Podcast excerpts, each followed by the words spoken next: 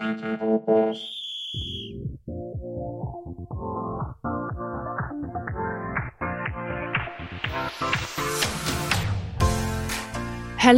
you're listening to Pride Life Presents, the podcast that brings you unfiltered and honest conversations with the most influential members of the LGBTQ plus community. Hosted by me, Saski, Pride host, LGBTQ plus inclusion specialist consultant, celebrity interviewer, queer mentor, and coach.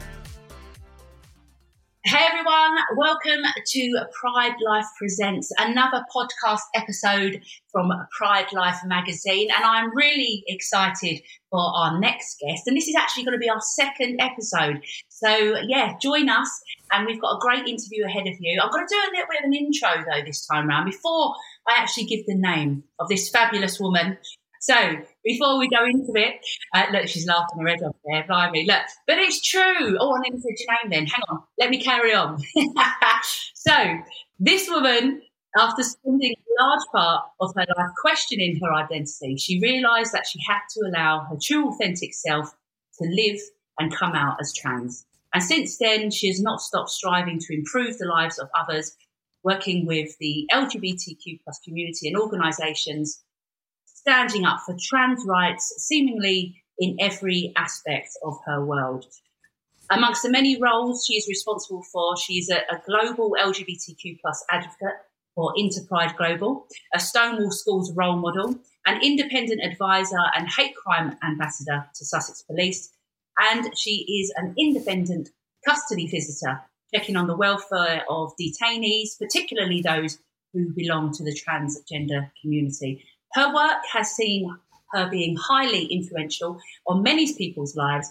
And in fact, in 2021, she received an OBE for her services to transgender equality. It is an absolute honour to have her on our show today. So please welcome Joanne Monck, OBE. Joanne, welcome. Yeah, hi, thank you so much for that. I'm starting to blush now. That's incredible. No, thank you. That's um, really nice. Uh, we, we really appreciate your time, and I'm so excited to chat with you because, you know, even as your intro says, there's so much that you do, um, you know, to, to, to work towards, you know, LGBTQ plus inclusion, but obviously yeah. your, your focus as well as around trans inclusion, really important there. Yeah, yeah, de- no, definitely, absolutely, um, and it, it's a passion. It's an absolute passion. I have a daytime job, um, but I'm I'm just involved in so much advisory groups. Uh, you mentioned Stonewall. I should actually correct you on that because Stonewall aren't doing school role model visits anymore. They've stopped them.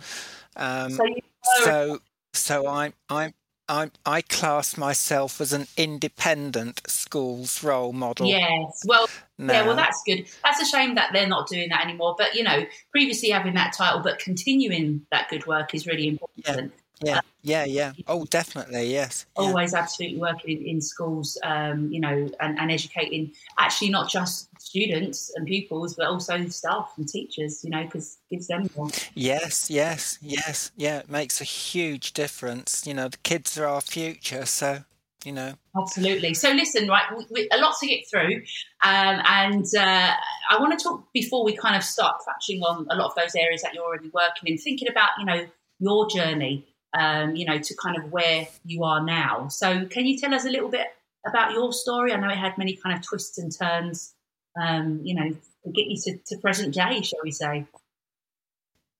Do you want me to start from the beginning? um, I can I can keep it reasonably brief.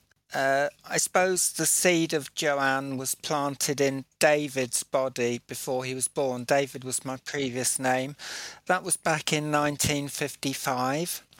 Um, at the time of David's birth, an imaginary tree was planted. So if you sort of picture a tree, um, it was planted, and over the years, this tree would grow, and its trunk and its branches um, would form David's characteristics, his personality, his strengths, mm. but the roots were never his. They always belonged to Joanne. And those roots would feed David with her thoughts, her emotions, and her desires um, until he released her from the almost the prison that she was incarcerated in. Yeah. Um, David knew something was different when he was about five. His mother had a dressing up box. He used to love putting on the clothes that she'd left out.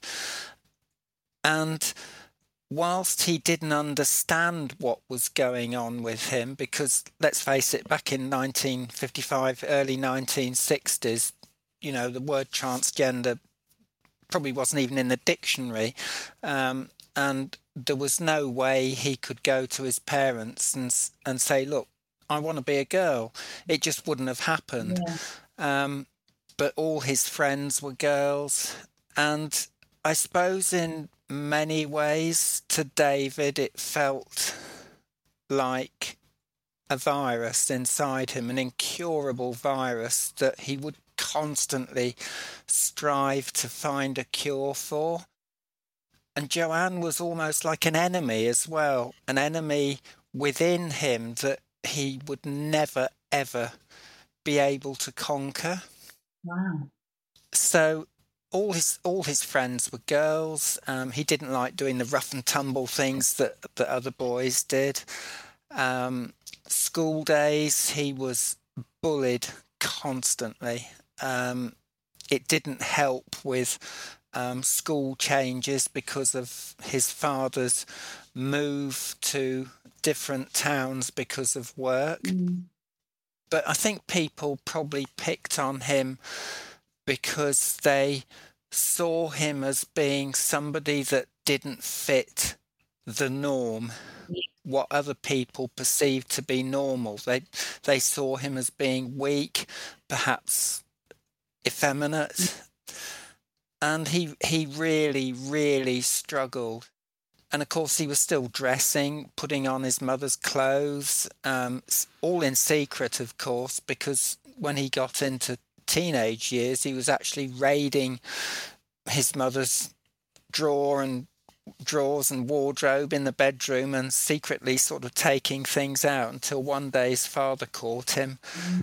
and i can picture what happened even to this day. Mm. Um, he was so severely reprimanded, but he couldn't talk to them. He couldn't talk to them about how he felt. And of course, Joanne was feeding him all the time with these with these thoughts and emotions. So it was very difficult for David at school. He left with virtually no qualifications um, left school, um, eventually went to work on a farm, and by the age of sort of 18, 19, he was buying his own clothes. Um, and he'd buy them under the pretense of buying them for a girlfriend. Mm. But of course, he'd take them take them back home to where he lived at the time, and just dress up and wish that he'd been born a girl. And he knew then, yeah. but he still couldn't accept it. And he used to try and, I suppose, try and conquer Joanne mm. as an enemy by he had a little incinerator in the garden. He'd put all the clothes that he'd bought in the incinerator and burn them. Right. Thinking, right, this is this is how I can cure what's going on with me. Mm. And of course it didn't work. Yeah. Because what happened is Joanne just got stronger and stronger and all these desires to be to present as a, a girl, as a woman came back. But of course it was all in private. Mm. And it eventually drove him to a nervous breakdown. Right. Um, the the issues that he was facing, this constant um, life of trying to validate his life as a male, mm. was just driving him mad. And he was referred to a, a sexual um, psychologist in the city of Birmingham at the time, and he was basically told to go and read the magazines on the top shelf. Mm. Well, that that just absolutely blew. You know, that that's not what he wanted to hear. Yeah, absolutely. Um, and these desires to dress were getting stronger and stronger and stronger. And he had girlfriends.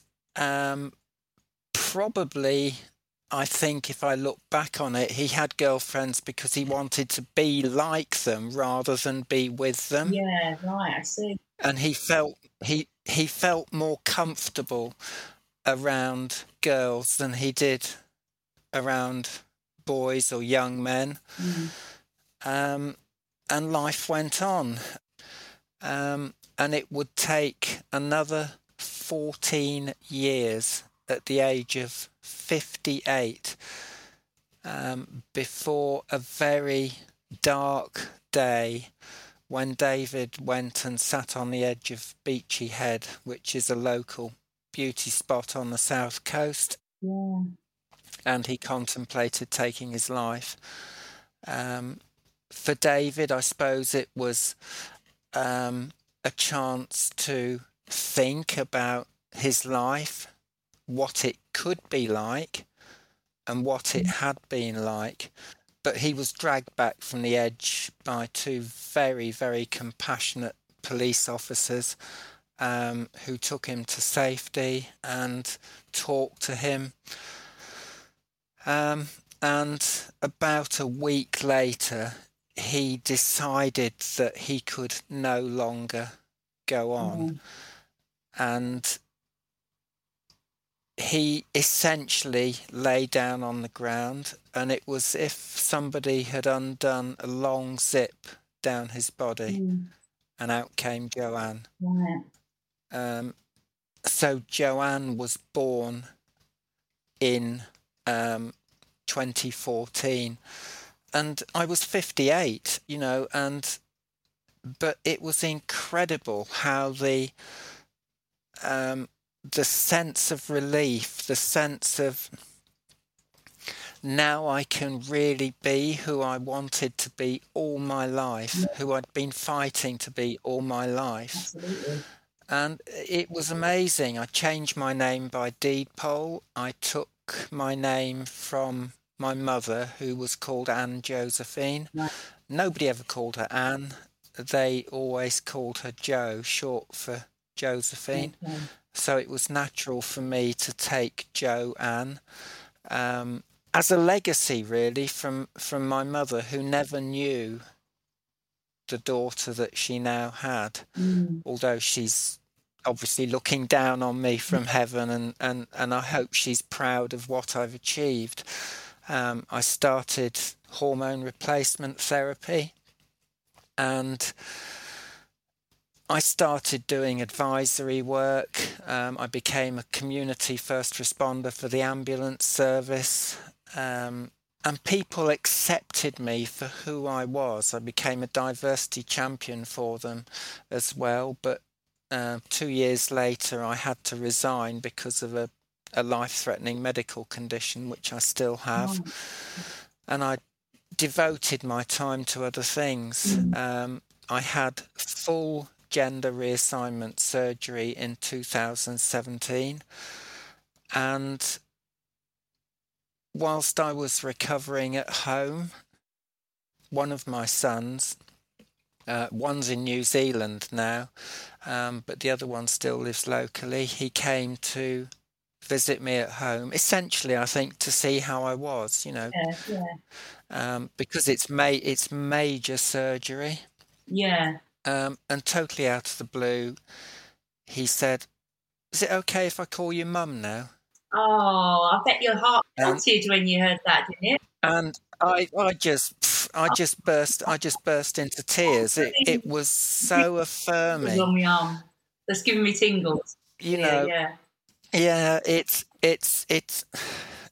I, I always tell people that because I think it, it brings it home to people exactly what I'd done and how my family, my immediate family, um, then respected me. Yeah. Um, I told my father about my transition, who was still alive. I went down to see him. He'd been he'd remarried as well, um, because it's something that I couldn't do over the phone. And I told him, Mm. And he said, "You'll always be my son. I will never call you Joanne, Mm. but I understand." Well, I I think he knew. I'm pretty sure he knew. Yeah. Um, and he didn't disown me. He was quite happy for me to stay there. We went out for meals. Um, he sadly passed away six years ago. yeah. Um, but you know, life life goes on. Um, I'm happy now in what I do. I've achieved so much, and and and things that I suppose, in a way, I would never have dreamt of achieving in my life. Yeah.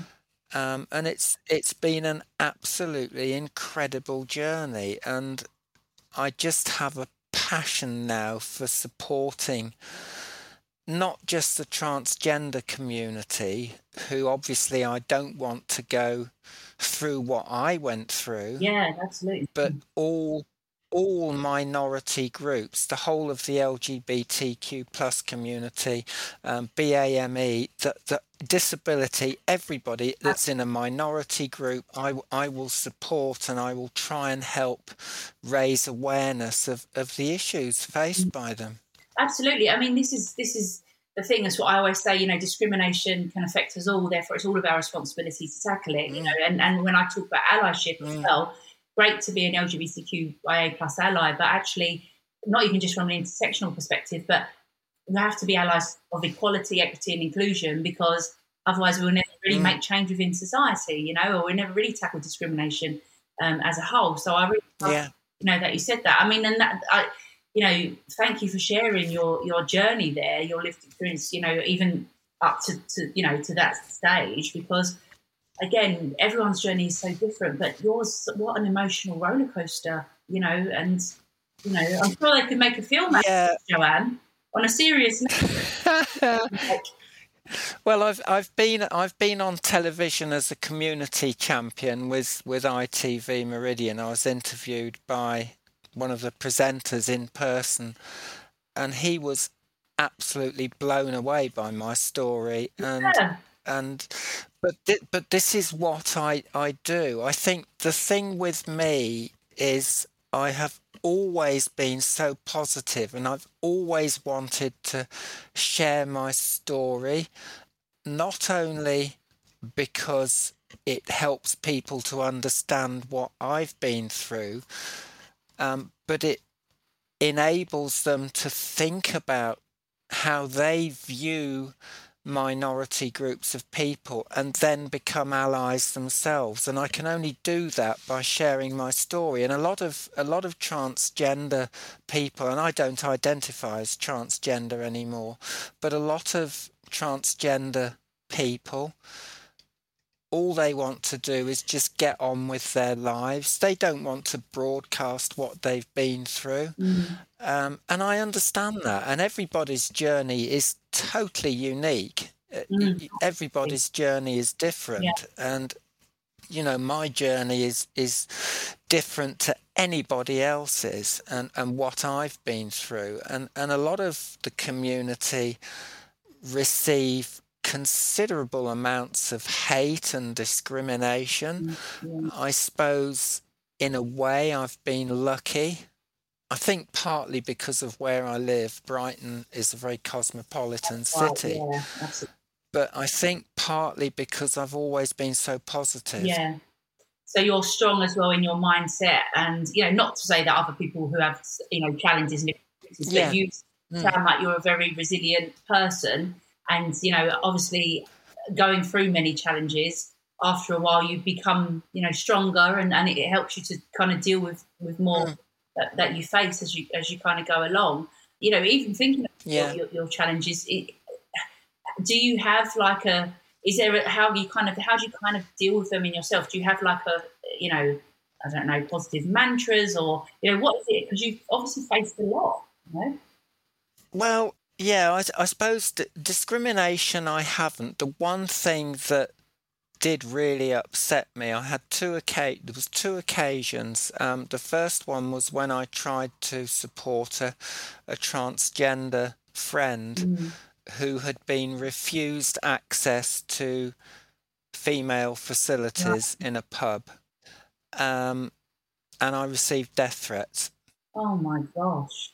And I was I was scared to go out of the mm. house. Mm but the police got involved um, and they did find out who was sending the threats, and there was a, a good outcome, shall we say. Yeah. Um, the other time was actually on social media, on Twitter. Oh, and, Twitter. oh, Twitter, yeah, yeah. It's always it's always Twitter. We love Twitter, don't we? Yeah. Um, but I had some really vitriolic hate comments. I'd been up at the National Diversity Awards in Liverpool mm. for the weekend, and I came back home. Um, whilst I was up there, there was a Labour Party conference in Brighton and a Women's Place meeting in Brighton where a lot of transgender activists were demonstrating outside. Mm and somebody had obviously picked up on the fact that I did advisory work for Sussex Police and made a comment on Twitter. I actually had a um, a follow request from this person, and I looked. I, I'm I'm so cautious about who I accept as friends on any yeah. social media platform, and I had a look and I saw this post, and and basically it was saying that whilst I was swanning it up in Liverpool at the NDA, um, all this was going on with demonstrations um, at this women's place meeting, and the comments I got on on that Twitter platform, on that Twitter post, you know, why is this man talking to girls in schools? Um, you know, if uh, next time I go up to the Bluebell Railway, if I ever see this person, um, you know, I, it's yeah. The, the, language was just absolutely, yeah. I mean, um, and it it nearly finished me. I, I, but but you say about what drives me on, and and whilst it it did upset me, I thought, you know what, I I'm not gonna let anybody drag me down it's taken me 58 years to get to where I am, and I'm not going to let it go. And I pressed on and I forgot about yeah, it. Yeah, I mean, the thing is, it's like, particularly when it's hate speech and it's things like on, on social media, unfortunately. I mean, a lot of the thing I always say is it's often keyboard warriors, isn't it? It's people who are wanting to, you know, they've mm. got all, all the mouth, you know, online reality yeah, you know. Yeah. And I think to an extent, you just have to switch off from that. It, it doesn't mean, you know, you, how you are mm. human, of course it's going to have an impact. But you have to get to the stage where you're like, do you know what? I've got to park that. And, you know, and otherwise you wouldn't come out your front door, would you? No, no, no, you wouldn't. No, and and um, you have to, and and of course I've achieved so much since then as well as as you yeah. um, very kindly said in the introduction. Well, you have, um, and, and with that, I want to touch on on you know winning the uh, or being awarded, you know, the OBE. How was that? that was absolutely amazing because prior to that, um, in 2020, I'd also won the diversity category for We Are the City's Top 100 Rising Star Awards. Um, I'd also been given a Chief Constable's commendation for um, service and dedication to Sussex Police um, as a volunteer advisor. And I got this brown envelope in the post at the beginning of December 2020, and I thought it was from the tax office. I didn't open it for about four days. yeah, yeah. Oh, brown envelope, brown envelope, tax office. I'm not going to open that. Anyway, I, I looked at it a bit more and it was handwritten and it was really scruffy writing. I'll never forget it. And I thought, oh, perhaps it's not from the tax office. So I opened it, and there, there it was in the letter inside. Um, we are writing, Dear Miss Monck, you were writing to you in the strictest confidence to say that you have been recommended by the Prime Minister to Her Majesty the Queen for an OBE for services to transgender equality as a global LGBT advocate and independent advisor, and I was absolutely blown away. And of course, I had to keep it secret as well. and it was, it was, it was. No, not until it was actually it was actually advertised on Twitter by some good by a good friend um, before I'd woken up oh. on New Year's Day when it was released, so people actually already knew about oh, it. So you, it did was, you know that it was you had to keep it hidden and secret, and then me, little did you know it was already kind of out there at well, it, it was the, the, the list. The list is released at half past ten at night on New Year's oh, Eve, okay. and of course I'd I'd gone to bed by then. I never oh, stay up. Um, yeah, okay. I had I had told my son you're only allowed you can tell one family member, but they have to be they're they're basically sworn to secrecy. Um, but but it came out, and of course that has just escalated my profile considerably. I'm I'm an, I'm an ambassador, as you've already mm. said, for um, four organisations. Yeah. Uh, in the UK and consultant. I'm on the advisory board of the Global Equality Collective, um, an ambassador for the Dr. Miranda Brawn Diversity and Leadership Foundation. I'm an advisor, uh, specialist advisor for Informed Minds. Uh, obviously, um, Pride Life, uh, an ambassador, an advocate. Mm. Um, and it's been, it's just been it's it's very humbling, I think. And I'm actually, I should say this, I'm actually going to a big gala evening on Wednesday at the Grand Hotel in Brighton because I'm a finalist for another award oh, as really? well. Listen, you're going to have to get yourself, yes. get yourself down to IKEA, get a couple of shelves, aren't you, to put all your awards on. well, it's it's been absolutely incredible. Yeah, and well, listen, congratulations on, on, on you know the new awards and everything else that you're doing. But also, you mentioned the Bluebell Railway. That, of course, yeah. you know, you're the Equality, uh, Inclusion and Diversity Advisor for them as well, um, which is part of a, a, heritage railway. What I think is interesting there is, that, you know, I guess many people uh, who are patrons uh, for that, you know, when we think about uh, people who are on the board, we'll obviously have you um, as the advisor for them, but generationally, they wouldn't they wouldn't have maybe had the language uh, or the even understanding or knowledge at that point, mm. you know, especially particularly around uh, people who, who identify as trans. Um, what has that been like? Yeah. Yeah, when when I first started going there, um, a lot of the volunteers on these um, heritage railways um, are of an older mm. generation, mm. and I used to get misgendered. I used to get all sorts of funny yeah. looks. Um, and again, I I got I got round it by talking to them. Mm. I say, look, this is me. I'm still a person. I'm still a human being. Does it matter if I've changed my mm. gender? Mm. Um, and I'd tell them a little bit about what it was like. And slowly but surely, they all came round yeah. and they asked me to be their sort of equality, diversity, and inclusion um, advisor for the railway, and I did a short film for them as well, which went on their website um, about EDI. And whenever I go up there now, I'm just so highly respected, not just as a I, not just as an award winner. That's that's by the yeah. way, but, but my, as an individual. My positive my positivity as an individual. Mm. Um, and I've earned a lot of respect from these older people that, that volunteer mm. there. And, um, you know, it's, cha- it's changed their outlook. Yeah. I mean, and I know also that you, you, you do work in partnership uh, with the police as well.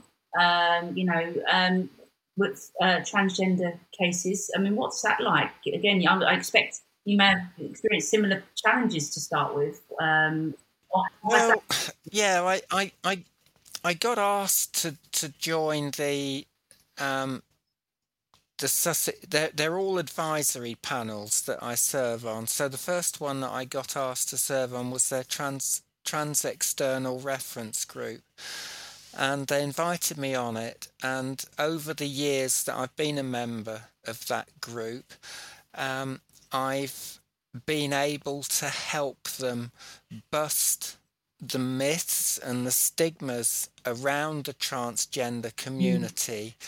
in order to help them engage with that community more proactively. Absolutely. Yeah.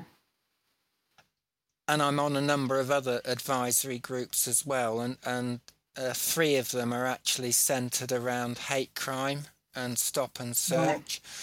Right. Um, the other the other role that I have that I suppose is linked with um, the police is I'm an independent custody visitor for the Sussex Police Crime Commissioner. Yeah, um, so I go into um, I haven't done obviously during COVID, um, but I go into custody centres and independently talk to detainees with somebody else to basically check on their welfare yeah.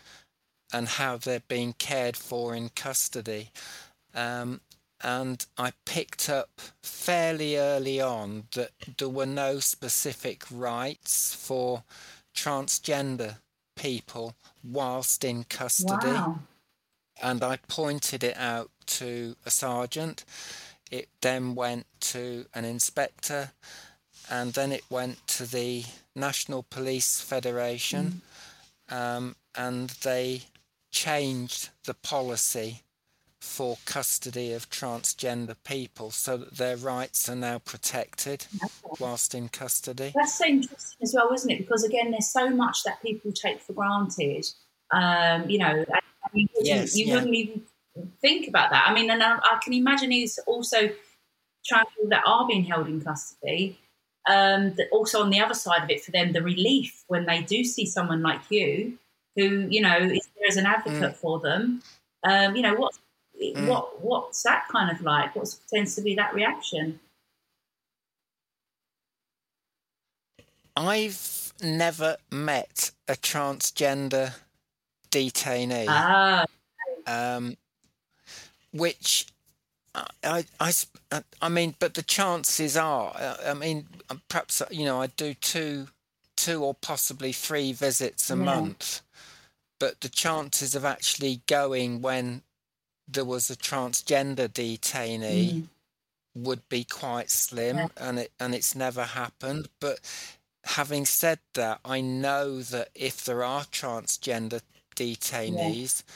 their rights are being protected. Um, yeah. followed respected as as as individuals and it includes things like their right to be searched by an officer of the, of their yeah. choice um, there's lots of little things that that can help um, you know whether they're on medication whilst they're in custody HRT for example they still have to yeah. have it and make sure that they've got access to that as well so yeah I mean, it is important. Yeah, oh gosh, absolutely. Yeah, but that's what I mean. It's it's it's quite fascinating in many ways that that like I say things that many people would just completely be oblivious to uh, and take for granted. Um, you know, so it's great that you're able to be in a position where you can advise.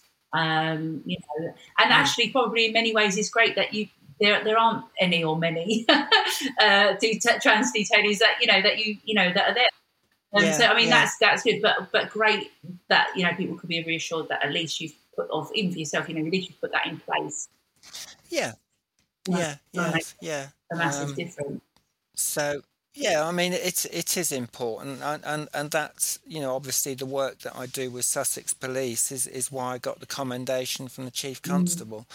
Mm. Um, which is extremely rare for somebody that doesn't actually work yeah or volunteer, you know, like a special constable or something, but doesn't work for Sussex Police. I'm just somebody that goes along to a meeting and says, "Look here, you can't do that. You can't do this. You can say that. You can say yeah. this." Um, you know, why are these figures on hate crime high? Um, why aren't we getting the the prosecutions through on on transgender hate crime? Mm-hmm. All this sort of thing. Because I'm also an advisor for the Crown Prosecution Service as well. so. Okay. Is this something that um, I mean? It would be great. Hopefully, I'm sure you're working on this as well. But you're obviously working with Sussex Police right now um, for for trans kind of rights across the board in other counties uh, with the police. Is this something that is is you know being shared, but as best practice, or something maybe doing work? No, I th- I th- I think most most police forces, from what I've seen, are very, very inclusive. Um, they have to be. They have to be seen mm. to be, um, as as are the other emergency services, the fire brigade, the mm. ambulance, the coast guard. They have to be seen to be inclusive.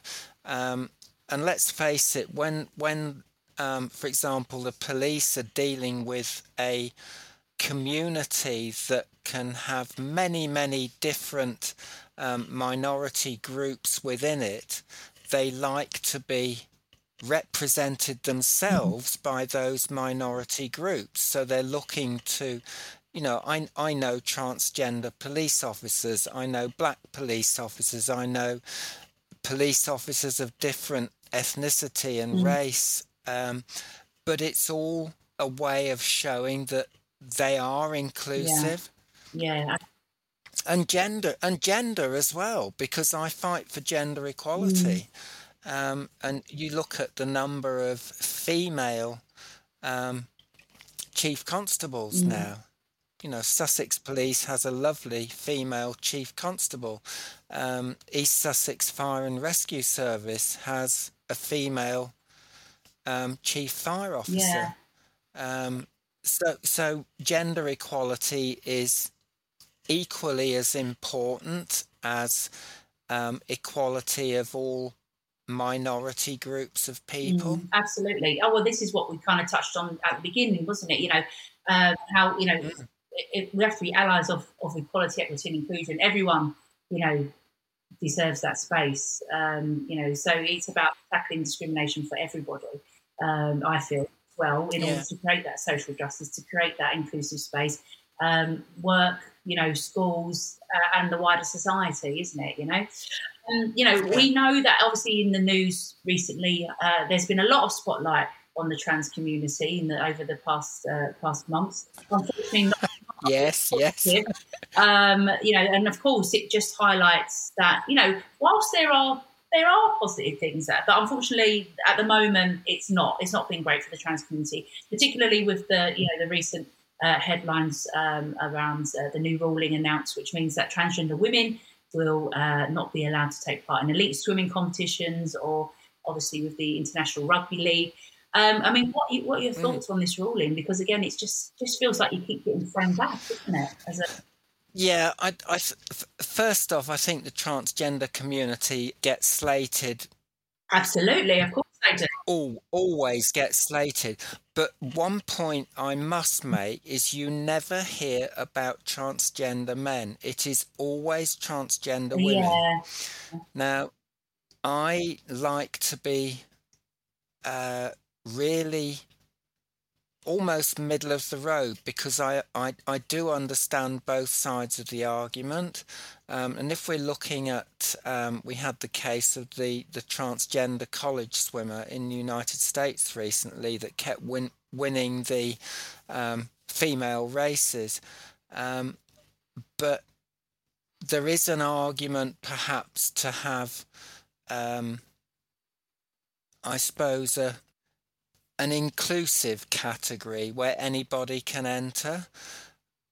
But I I think if if if a transgender woman hasn't had surgery, then they should be going into a different mixed event.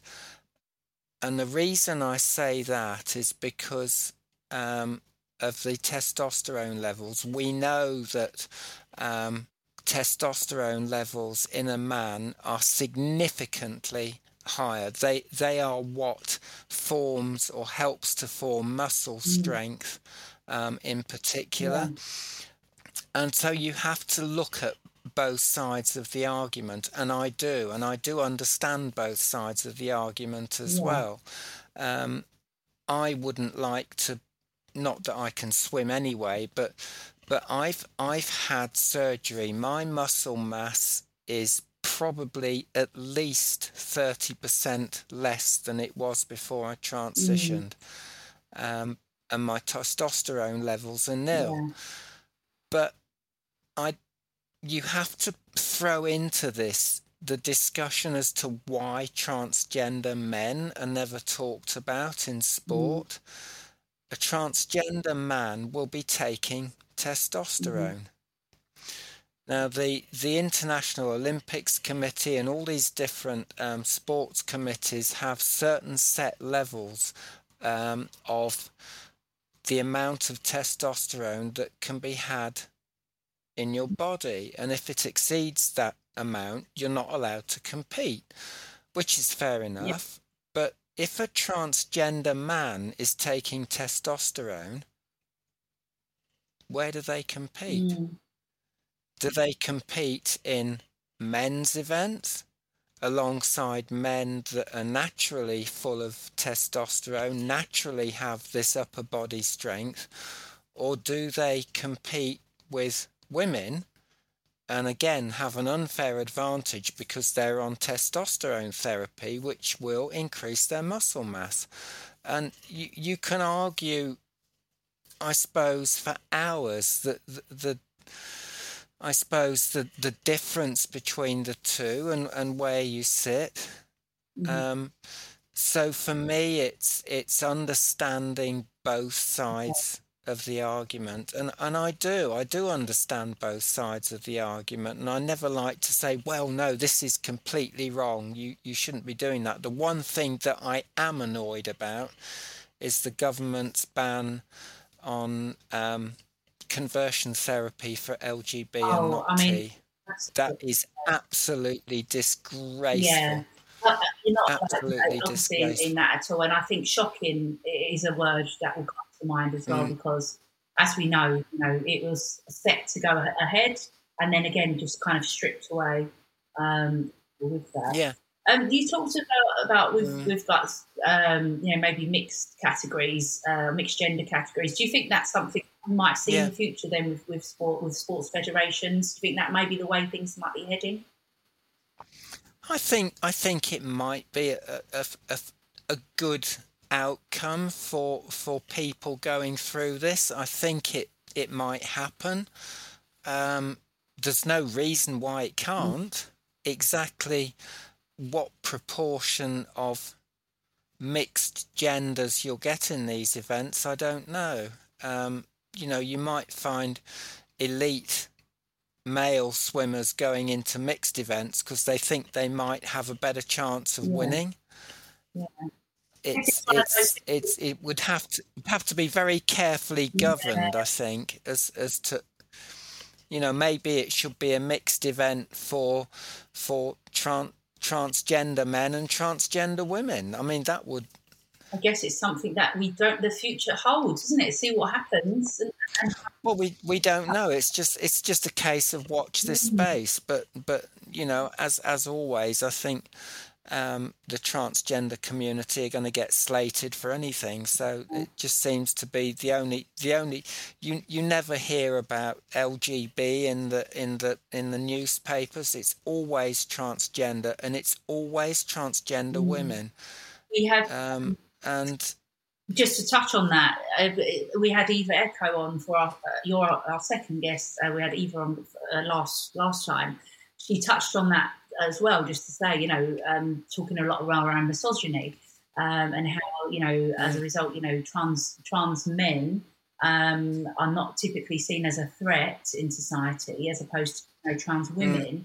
Mm. and how people mm. assume um, that they are going to impact on women's rights, etc. But actually, you know, just mm. wanting to be part of, of, of society, part of the community, and part of you know, as human beings, deserving that level of respect as well. So, you know, yeah, yeah, yeah. It's quite. It's like it's like it's like using um, female facilities. There's there's long been debates as to whether transgender women should be allowed to use female mm. facilities. Mm but there's never a debate as to whether transgender men should be able to use male facilities.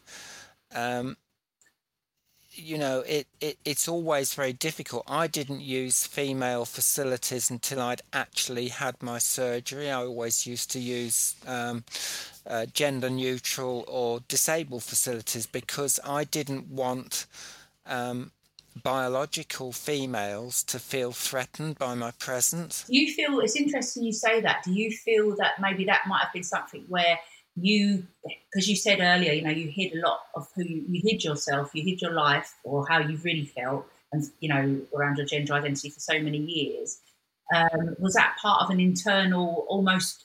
We talk about internal homophobia. Was that almost part of a, an internal transphobia for yourself, or just feeling like you know I can't no, no, I, I, I, I just, I, I think it was for me. It was, it wasn't that I wasn't positive about the way I, the way I looked or the way I presented. I just didn't want the um, biological female to be threatened in spaces that were specifically allocated to Why? them. Now, of course, it, it doesn't. It doesn't. To me, it's you know, it's female facilities, and and that's it, and, and nobody bats an eyelid. Um, but but then I've I've changed in with the hormone mm-hmm. therapy. Mm-hmm. I have changed so much um, in facial features, in body structure, anyway. So. I see. So again, how you physically present now compared to maybe back then when you had that thought yeah, yes, thought yes. actually I don't want to put myself in that situation, but I also okay, I, am still in your mind. You're saying you still felt you were. Yeah, yeah. You know, there's there's little things like I've never I've never worn a yeah. wig. I just started to grow my hair, so initially it was very mm. short, and and I had very male facial mm. features. Mm. Um, but over the years, obviously, my hair's grown, um, and my face has changed as mm. well. So it's it's it's confidence as well in ha- in how you look and how you present. And and I never, the other thing I never did was was go out as a trans transgender woman and buy a mini skirt, six inch stiletto heels, and a ridiculous short top and a long wig and and and crazy makeup. That was not me. I used to look at what women wore that were a similar age as mm-hmm. me. So you obviously for you, you're thinking about what you ultimately, you know, how you feel comfortable, not maybe trying to conform to some yeah. kind of outdated stereotype to some people. See how people yeah. dress is yeah. down to them, and yeah, yeah, yeah, but yeah, in your mind, you're saying at that point you're thinking, like, okay, well, it's not about conforming, but I want to feel like I'm in your way doing it right for you. I guess. Yes, yeah, that's it. Yeah. Yes, yeah. Do, do you feel um, that you know we're talking a bit more about the, obviously the political side and, and, what we're seeing in the media happening with the trans community? What What are your thoughts around trans youth uh, and the future of trans youth uh, in terms of you know their rights um, and how that may be impacting on them within the next say what five you know five ten years? Where do you kind of see that heading? Well, I think that with with trans with trans youth. Um, first off, um, it's it is all about education. Um, I did a I did a I mean this this wasn't actually a trans person, but I did a talk recently at a, a local grammar school, and after the talk, um, one of the pupils stood up and said. Um, my name's AJ. I used to be Alf. Why? My my pronouns are they, they, theirs, them and they were 13 years old. Wow. And it was the first time that the whole of that year group had been together in person for my talk. And I was so blown away by what they mm. said. I just went, yeah, yeah. And ev- every single pupil in that year group stood up and applauded them. Oh them. wow. And it was it was actually overwhelming and I think that's one of the highlights of of the talks that I've done to Yeah. school to schools and I've spoken to thousands of, of pupils over the years. Um, but it is all about encouraging them to to be who they want to Mm, be. Yeah. Um, but it's it's allowing them. I think the future for transgender youth is allowing them to be who they want to Mm. be, um, giving them the support and not taking away that support. I know they can't have surgery until they're 18, but that's you know that's UK Mm. law. But but access to hormones, access to um, youth gender clinics is so important because they Mm. know. I knew when I was five, but I didn't. Yeah, you can say You know, those sort of facilities weren't weren't there for yeah, me absolutely. But but they they are now and with the support of parents and i see a lot of cases where um, parents are very supportive of trans youth trans children and that is so good to see Yeah. Well, I mean, this is the thing, isn't it? It's it is about education and awareness, and like you're saying, you know, creating those safe spaces for young people, Mm, young people and yeah. adults. You know, for people who are maybe a bit more vulnerable or questioning their sexuality or gender identity, to know that actually it's okay for you to, to be you. Mm. Um, and I think the more we can encourage Yeah. because as we know, you know, waiting for uh, people who are waiting at gender identity clinics for, for appointments can be anywhere. Youth can be anywhere up to you know three three years. oh Well, crikey yeah, yes years, yes you know, I mean, yes. it's just crazy in itself. So support someone can Mm. get along that way, uh, you know, whilst they transition, even socially, medically, legally, however that may be. It's going to be measurable, Mm, isn't it, mm. on their self-esteem confidence? And clearly, that Mm. person that you know felt you know empowered to stand up and, and say, "This is who I am," thanks to your talk. Yes, yeah, and and that was that was an incredible moment. It really was, and I'll, I'll never forget Yeah. it. Um, Absolutely. I mean, and I think you know, I just want to quickly before we kind of round up, you know, touch on, uh, you know, some of those those kind of you know moments, you know, those magic moments in your career, because by no means are you finished. There's so much more you're still doing, but you have, you know, there's so Mm. much you've achieved already. Um, you know, are there any other of those you know favourite moments that you you know hold particularly close to your heart? And I'm sure there's many. oh crikey! I wouldn't. I, I suppose I wouldn't really know where to start. There's been lots of um, incredible Mm. moments. Um, obviously, winning these the awards have been incredible moments in my in my sort of career to to promoting awareness of of diversity.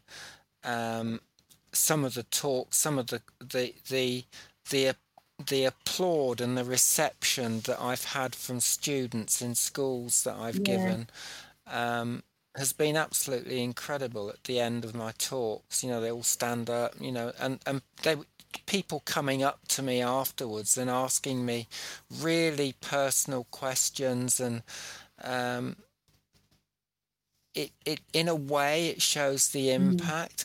I think one of the things that I will never forget is the comment that Matt Teal from ITV made after he interviewed Mm. me. Um, because he had tears in his eyes when he was talking to Yeah. me. And when he said at the end, Joanne, thank you so much, that was absolutely incredible. Um, you know, thank you for sharing Yeah. your story. Um, and and obviously the the big one is is my son when he said, "Can I call you mum Yeah. I mean, listen, you know, you can you can get all you can get the awards, you know, the accolade, the you know the the the titles, but when it comes to your children or your family members, considering your journey, That's yeah, I can yeah. That that is what's important for me. For me, yes, the awards have significantly raised my profile, but you know what? What's most important to me is the respect that I get from my family. Yeah. and my Yeah. friends and the people that I help and work for, Uh, yeah, and that's Yeah. that's that's what's absolutely. important. Because yeah, because ultimately, like you say, you know, it, it's from the root. You're going back to how you know your own analogy about you know your journey as of the tree and the roots, but from the roots and your children and your family, they're the people that matter and the positive people in your Yeah. life um, that matter. So Yeah. yeah, But that's it. You see, see, see. We, you mentioned the tree again. You see, see. Um, the way I, I reflect on that part of my life was that David had to die in order to let me Mhm. live, um, and that imaginary tree was cut down when David um, had acceptance of of his destiny, and but it was only cut down to ground level. So Joanne's roots were still there, and she grew her own you tree. grew your own tree, you blossomed. Uh, you, Yeah. yeah, absolutely Yeah, did. yeah, and yeah. you know, I just want to say, listen, Joanne, thank you so much for your time. It's been just an amazing story listening to you know to your journey, and, and I've just loved every moment of it. Um, and, and I love Yeah, everything you. that you do, the work that you're doing, um, you know, and and long may it continue because you're, you know, you're fabulous. So thank Oh, you're lovely. no, you're fab. You're fabulous too. Oh, well, so I'll take that from Joanne Monck OBE. Yeah, okay, I'll take. but thank you, um, thank you for that, Joanne. I really appreciate that. And just for everyone, um, you know, again, listening before we before we do round up, I want to say uh, thank you for listening to the Pride Life Presents again. Uh, you can listen to us online. Um, we are going to be across various different platforms. Make sure you get yourself a copy of Pride Life magazine or check us out online as well. But thank you, and we look forward to seeing you at our next Pride Life Presents. Joanne Monck, OBE, mwah! You've been amazing. Thank you for your time and goodbye. Thanks for listening to the Pride Life podcast with me, Saskia, and my special guest. We really hope you enjoyed this episode and found something useful or empowering to take away, or maybe even both. To find out more, visit www.pridelifeglobal.com, where you can find all our digital editions to the UK's leading LGBTQ magazine, plus much more. Or keep up to date by following us on Instagram at Pride Life Global.